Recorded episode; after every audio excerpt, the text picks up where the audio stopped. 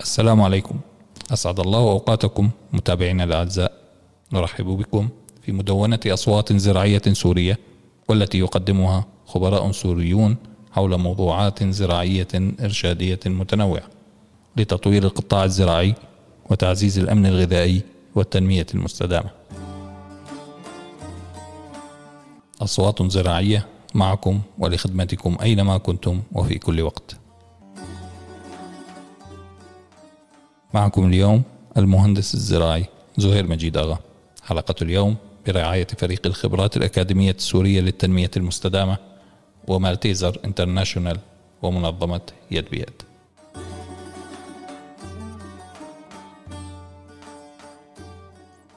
حول سلسلة جديدة تتضمن الزراعات في مساحات صغيرة يحدثنا ضيفنا اليوم الدكتور شاهر عبد اللطيف دكتوراه في مجال التقانة الحيوية والزراعة المائية خبير في مجال الأمن الغذائي والتنمية المستدامة ومدير منظمة الخبرات الأكاديمية السورية خبراء التنمية في تركيا. أهلا وسهلا بكم دكتور. حياك الله أستاذ زهير وأسعد الله أوقاتك وأوقات السادة المتابعين. دكتور سلسلتنا هذه المرة بعنوان الزراعة في مساحات صغيرة حول موضوع الحدائق المنزلية. تتوفر المساحات الصغيرة التي يمكن زراعتها وإنتاج الغذاء فيها حسب خبرتكم في أغلب المنازل الريفية في سوريا. ويعتبر إنتاج الغذاء فيها أحد أهم المصادر التي تساهم في الأمن الغذائي على مستوى الأسرة. وفق خبرتكم حبذا لو تعرفون مفهوم الزراعة في مساحات صغيرة. حياك الله أستاذ زهير. يعني صالح المساحات الصغيرة أردنا فيه انه نميز ما بين الزراعة اللي نزرعها في البيوت بأحواض باستخدام طرق متنوعة راح نحكي عنها اللي غالبا ما يكون هدفها هو تأمين الغذاء للأسرة سواء كان بشكل كامل أو يعني بشكل جزئي أو قد تكون أيضا مصدر للدخل بسيط الأسرة وبالتالي تميزها عن الزراعة الحقلية تكون على مساحات كبيرة لأنه تعرف في يعني بعض الأساليب بعض الطرق اللي ممكن تختلف ما بين لما نزرع على مساحات صغيرة أو نزرع على مساحات كبيرة. وبالتالي في المساحات صغيرة فغالبا نحن نستخدم طرق بسيطة ولحتى نزرع النباتات نتكلم بشكل عام عن النباتات بعدين راح نشوف شو هي النباتات اللي ممكن نزرعها. في الأماكن اللي نعيش فيها باختلاف التسمية. ممكن نسميها حديقة منزلية بستان آه، في المنزل حديقة مجتمعية إلى آخره. بعبارة أخرى أنه هي الزراعة في الأرض المتاحة في الأماكن اللي بنعيش آه، فيها سواء كان في الأرض أرض البيت أو ممكن الزراعة في أوعية أو عبوات اللي متوفرة أيضا عندنا في البيت.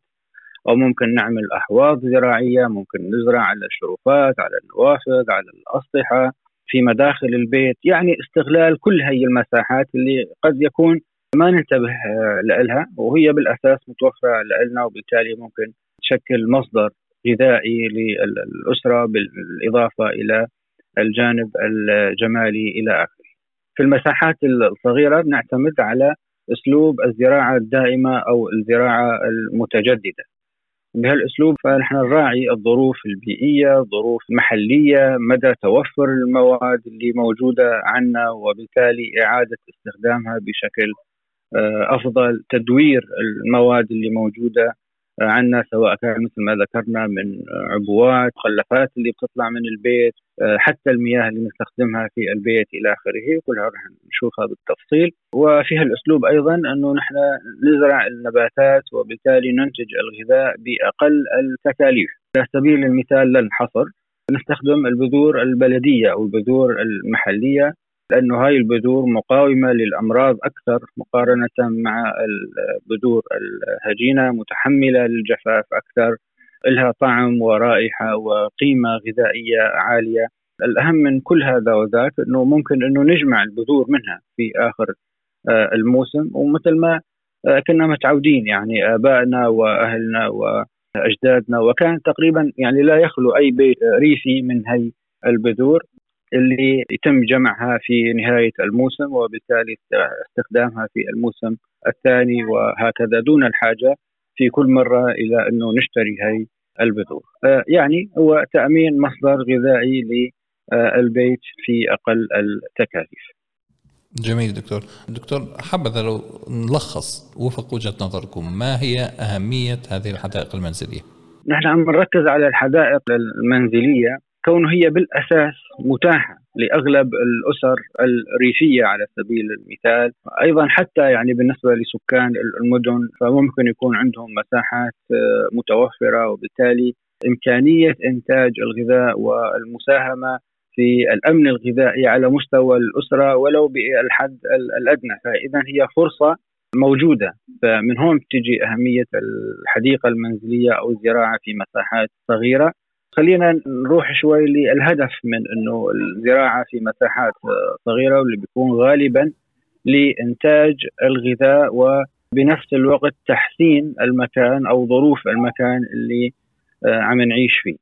الحديقة المنزلية في لها أهمية غذائية لأن الإنتاج اللي بيتم من الحديقة المنزلية فهو يكون غذاء صحي خالي من المبيدات تعرف أنت على مستوى حديقة منزلية صغيرة فما لنا مضطرين انه نستخدم المبيدات وإذا تم استخدامها فبيتم مراعاة الجوانب الصحية في استخدام المبيد بدءا من مراعاة يعني فترة الأمان. الأمر الآخر إنه نحن عم ننتج إذا عم نتكلم عن الخضار فتكون الخضار طازج. يعني يتم قطف الخضار عندما آه، يتم استخدامها. وبالتالي ما بتفقد الكثير من القيمة الغذائية آه، لها ومن هون بتكون قيمتها الغذائية عالية آه، أكثر. أيضا من خلال استخدام الأسمدة العضوية فبتكون آه، قيمتها الغذائية عالية وخالية يعني من ما يتبقى من الأسمدة الكيميائية. وبنعرف يعني اليوم بالنسبة للخضار اللي بيتم إنتاجها في الحقول واللي ناخذها من الأسواق. فأبسط الأمور أنه ما بتعرف شو مصدرها أو ما آه، يعني كيف تم إنتاجها أو هل هي فعلا آه، خالية من بقايا المبيدات والأسمدة آه، الكيميائية أو غيرها. لها أيضا أهمية اقتصادية مثل ما ذكرت بأنه تكاليفها أقل مقارنة بالخضار اللي نشتريها من السوق وبالتالي يعني ممكن توفر جزء من المصاريف اللي بيتم صرفها في البيت.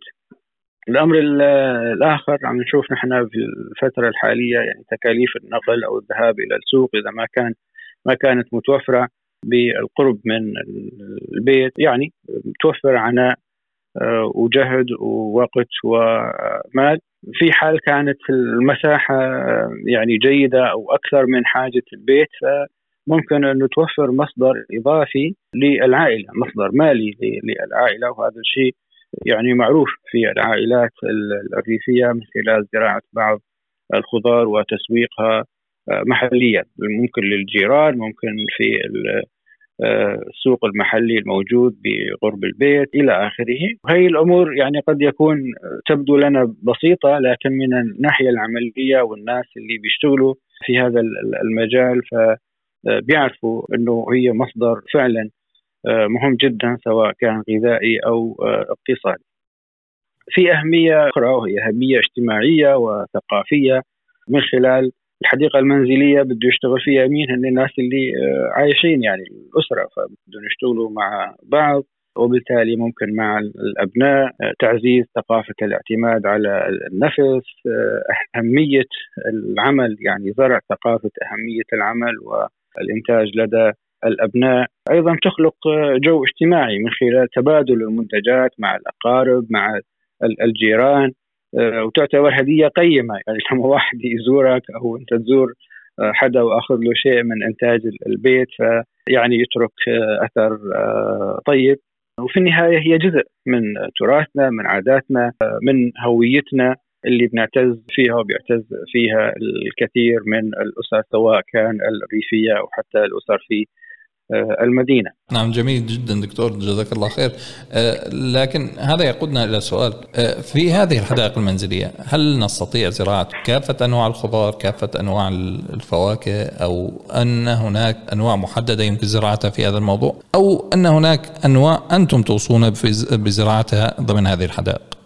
في الحقيقة سؤال جدا مهم وهذا اللي يعني خلينا إنه نحن نخصصها في إنه الزراعة في مساحات صغيرة أو نسميها حديقة منزلية واللي بتختلف فيها عن الزراعة الحقليه العادية اللي ممكن نزرع فيها مساحات كبيرة بصنف واحد من النباتات.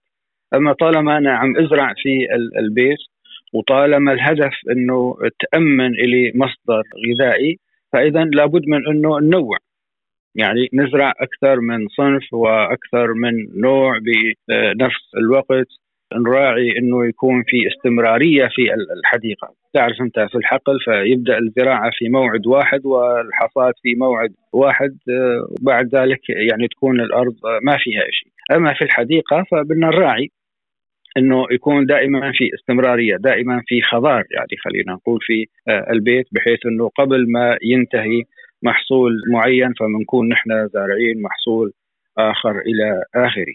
التنوع مطلوب خاصة في مجال الخضار وممكن نحن نزرع أي شيء سواء كان الخضار أو الأشجار أو النباتات الزينيه النباتات الطبية أو نباتات الزينة فكل هذه الأمور فممكن نزرعها بهي الحديقة. بالنسبة للخضار فنحن بنعرف يعني أهم شيء هو الخضار الثمريه مثل البندورة، الخيار، يكون الجزء الثمري هو المأكول أو الدرني بما فيه البطاطا والجزر والفجل وإلى آخره. آه، وفي عندنا خضار ورقية آه، مثل الخس البقدونس النعناع كل هي الخضار. تنوع فيما بينها فبيعطينا أهمية غذائية. موضوع آه، إنه يكون المصدر الرئيسي كربوهيدرات أو فيتامينات أو ألياف. بنزرع الخضار اللي متنوعة. أيضا بده واحد يراعي متطلبات المنزل ومتطلبات البيت لأنه أنا ما أزرع للسوق أنا بدي أزرع لحتى أنا آكل. بكل بساطة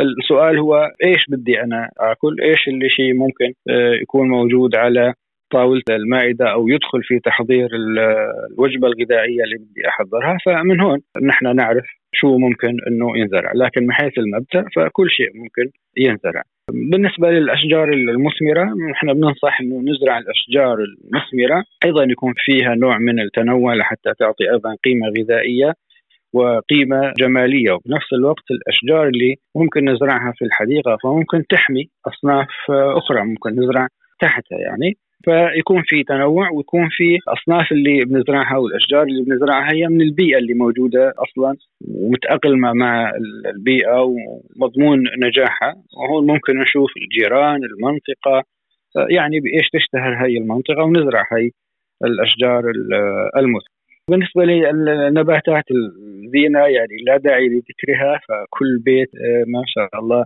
آه، في كثير من نباتات الزينة اللي ممكن نزرعها ومعروفة لدى آه، السيدات ولدى الأسر. لكن نحن نأكد عليها من الناحية الجمالية أنه تكون أيضا موجودة. النباتات الطبية والنباتات العطرية يعني هذا الكنز المفقود اللي للأسف في كثير من منا ما بننتبه له فممكن بالحديقة أيضا نخصص آه، جزء أو نراعي انه تكون هاي نباتات طبيه موجودة آه، مثل الميرميه، اكليل الجبل، الزعتر آه، يعني في كثير من النباتات اللي ممكن نزرعها وبالتالي تكون في متناول اليد. نستخدمها إما طازجة أو ممكن نجففها وبالتالي تكون يعني مواد طبية نستخدمها خاصة في الشتاء أو في أي وقت، يعني بالمجمل بنلخص الحديث إنه ممكن إحنا نزرع أي شيء في الحديقة ويفضل انه يكون في تنوع. نعم جميل دكتور. طيب دكتور في سؤالنا الأخير حول أهم النصائح والتطبيقات العملية التي ترغب مشاركتها مع متابعي ومستمعي مدونة أصوات زراعية ممن لديهم مساحات صغيرة في منازلهم. نعم حقيقة أهم نصيحة ممكن نوجهها هي التطبيق. ننتقل للتطبيق يكون في عندنا فعلا رغبة وإرادة لأنه أهم شيء لحتى تزرع في حديقتك. فلازم يكون في عندك رغبة في عندك حب لموضوع الزراعة. وأعتقد هي متوفرة لدى الكثير أو عند أغلب الناس وأغلب الأسر. نصيحة يعني ما نقلل من شأن الحديقة المنزلية. لأنه كل حدا راح يزرع وراح يشوف نتيجة هالزراعة وهالعمل فراح يحس بقيمتها قد تكون أكثر من إنه آه والله إنه مساحة صغيرة وشو بده يطلع منها وإلى آخره. الفوائد كبيرة ومن خلال تجربتنا يعني كل الناس اللي زرعوا والتقينا معهم فكانوا كثير مبسوطين. حتى يعني البعض قال ما كنا نعرف إنه عندنا كل هاي الإمكانيات وما لنا شيء. يقول إنه يعني الخضار في الأسواق للأسف خاصة في يعني ظل إنه ضعف الرقابة خلينا نقول على الأسمدة والمبيدات. يعني ما نقدر نقول إنه هي صحية.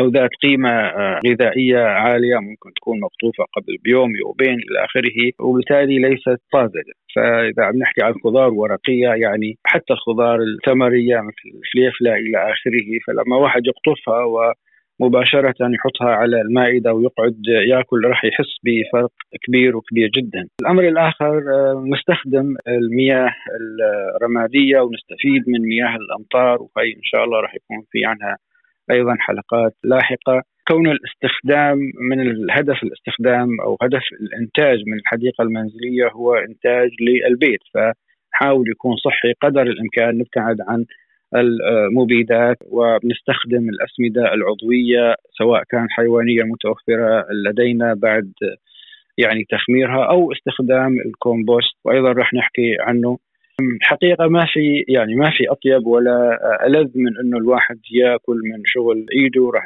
يعني يكون في أيضا راحة نفسية. أعيد وأكرر إنه استخدام الأصناف المحلية قدر الإمكان وخاصة للأصناف أو الأنواع اللي بتتوفر لها بذور محلية وبنجمع هاي البذور. ممكن أيضا نعتمد أسلوب الزراعة المختلطة.